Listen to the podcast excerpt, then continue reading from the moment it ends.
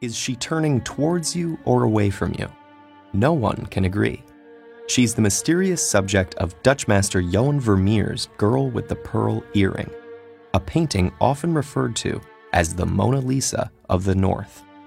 Belonging to a Dutch style of idealized, sometimes overly expressive paintings known as tronies, the Girl with the Pearl Earring has the allure and subtlety characteristic of Vermeer's work.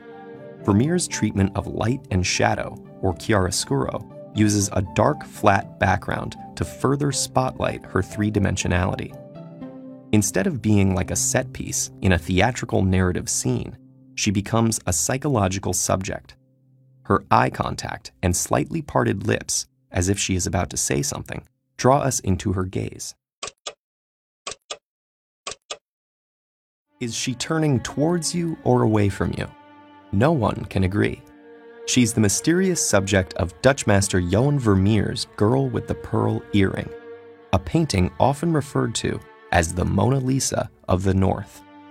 Belonging to a Dutch style of idealized, sometimes overly expressive paintings known as tronies, the Girl with the Pearl Earring has the allure and subtlety characteristic of Vermeer's work.